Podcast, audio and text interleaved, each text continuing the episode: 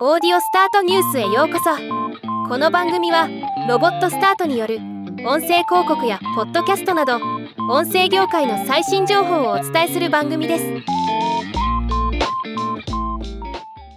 日本ポッドキャスト協会が2023年6月に実施したポッドキャスト配信者実態調査を発表しました。日本国内でポッドキャストを配信している88人からの回答を集計したものになっています。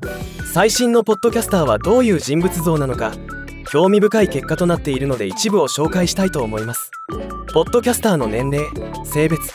ポッドキャスト配信者の年齢は30代から50代で75%を占め性別では男性が65%と多数になっています。傾向としてはリスナー層と同じ傾向が見られますが若干配信者の方が年齢が上になっています。ポッドキャスターの在住地域ポッドキャスト配信者の58%が関東在住という結果となりました。これは人口統計と比較しても多い傾向になっています。ポッドキャスターの職業ポッドキャスト配信者の職業は経営者自営業などの比率が高い傾向にあることが分かりました。これはポッドキャストの配信目的がマーケティングやブランディングを目的としているためとレポートでは指摘されています。ポッドキャストの配信開始時期更新頻度ポッドキャストを配信開始してから1年から2年の方が多いことが分かりました。また10年以上継続している人も5%いることも驚きです。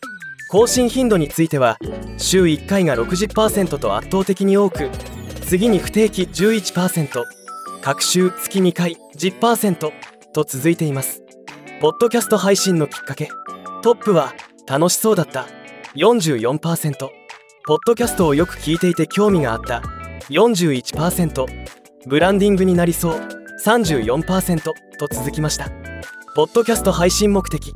トップは趣味楽しみとして60%誰かのために情報提供したい。55%認知度拡大。49%ブランディング。42%と続きました。複数回答可のため趣味の部分とビジネスの部分両方が目的となっているのが現状という感じでしょうか。ポッドキャスト配信後の変化。ポッドキャスト配信によって変化したのは人脈が増えた49%が最多となっています。変化なし21%もありますがデメリットの方が多い。1%と回答したのはごく少数です。何らかのメリットを感じている人が多い傾向でした。ポッドキャストの売上集客は？ポッドキャスト配信による売上集客については他の SNS と比較して上がりにくく集客できないと感じている割合が多いことが分かりました。ポッドキャストの配信の手間フォロワーの集めやすさはポッドキャスト配信の手間は簡単58%と感じフォロワーは集めにくい44%という結果になりました。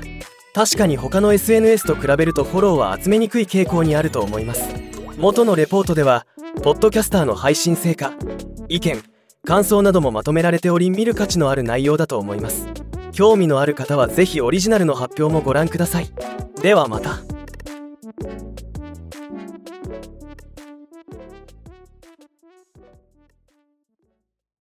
今回のニュースは以上です。もっと詳しい情報を知りたい場合「オーディオスタートニュース」で検索してみてください。